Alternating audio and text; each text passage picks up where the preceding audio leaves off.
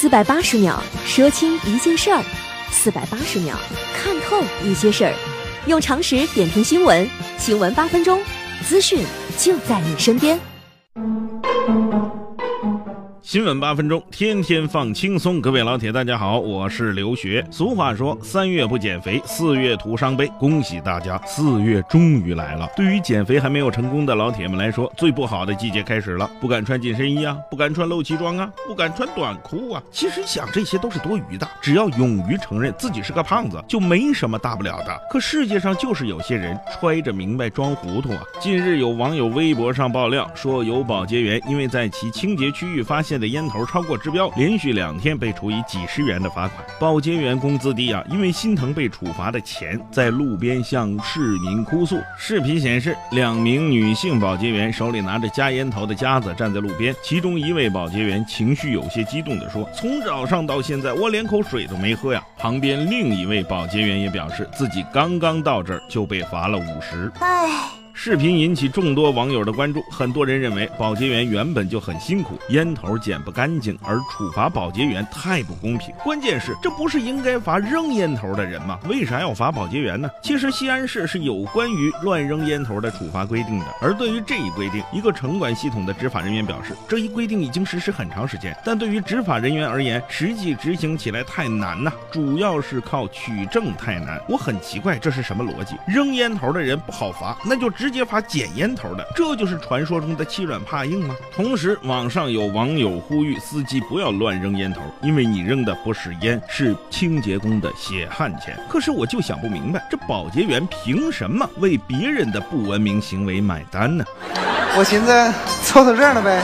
制定规则的人怕麻烦，那就只能连累执行规则的人；执行规则的人怕麻烦，就是坑了守规则的人。同样，想赚钱的人怕麻烦，就要连累无辜的人。三月二十八号中午，浙江永康西城派出所的民警们开始在朋友圈寻找丢失奔驰车标的车主。这些奔驰车标都是早上刚刚从犯罪嫌疑人小郭家中搜出来的。小郭今年二十五岁啊，来自江西。据他交代，自己最近迷上了抖音，看到抖音上有人拍挖奔奔驰车标的视频，几秒钟就能成功，难度很小。为了博得更多抖友的点赞，小郭开车在永康飞凤路一带转悠，看到奔驰车就停下来挖车标，同时边偷边录视频上传抖音。哦，我发现你是朵奇葩呀！你咋知道嘞？小视频如今成为了很多人碎片化娱乐的工具，当然就有人琢磨着怎么用它来赚钱。可是大哥，凭啥你赚钱，别人要受损失呢？北快手南抖音，不是视频不走心，都想快点赚现金嘛。君子爱财，取之有道，这句话无论放在什么地方都是真理，别跟法律较劲，吃亏的是你自己哟。有网友反映，青岛至长沙南 G二九零 次，济南至龙口 D六零三一 次列车餐车上设有消费专座，乘客需要花高价喝茶才能入座。记者暗访发现，这些茶叶还涉嫌标注虚假生产商和电话。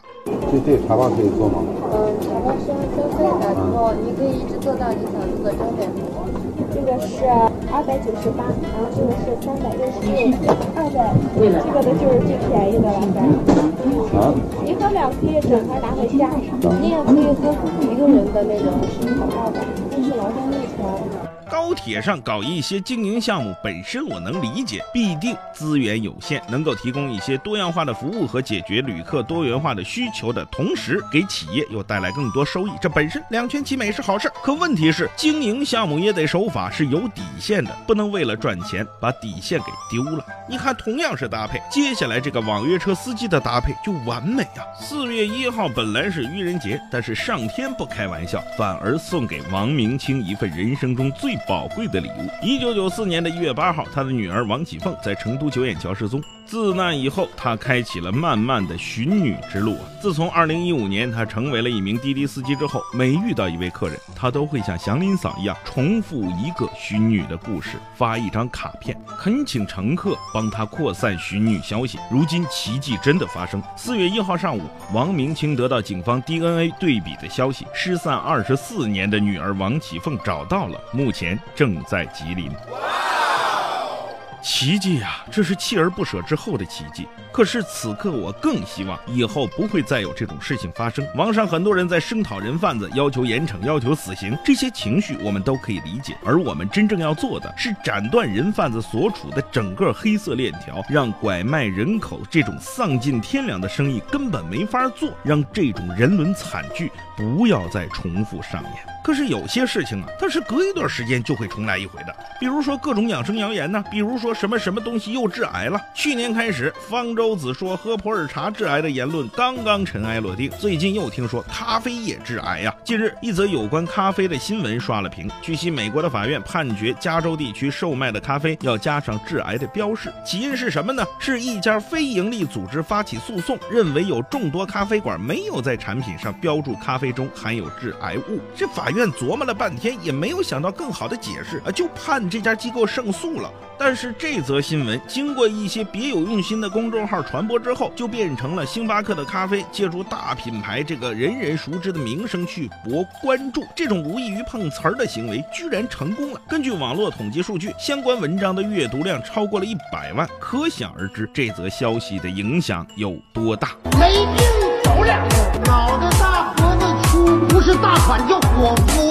其实说来说去啊，就是因为咖啡中含有一种物质叫丙烯酰胺，大家不要怕，这只是一种白色无味片状结晶，常温的时候易溶于水和酒精，它是一种不饱和酰胺，如果遇到空气或者紫外线，它就会发生聚合反应。丙烯酰胺最新的致癌评级是很可能对人类致癌，意思就是动物实验表明这种物质会致癌，但对人的作用的证据是有限的。虽然说可能致癌的风险不能忽视，但具体到丙烯酰胺自己身上，各位不不必过度慌张，因为根据科学家的说法，炸鸡呀、啊、炸薯条啊，咱们在家炒菜呀、啊，饭馆各种小炒啊，各种烹饪料理，只要是有高温的，它都会产生这种东西。换句话说，如果您怕致癌，那就只能吃生的蔬菜水果和肉类。您是愿意回到茹毛饮血的状态，还是继续跟丙烯酰胺打交道呢？说到这里，选择权就回到了您手里。美酒加咖啡，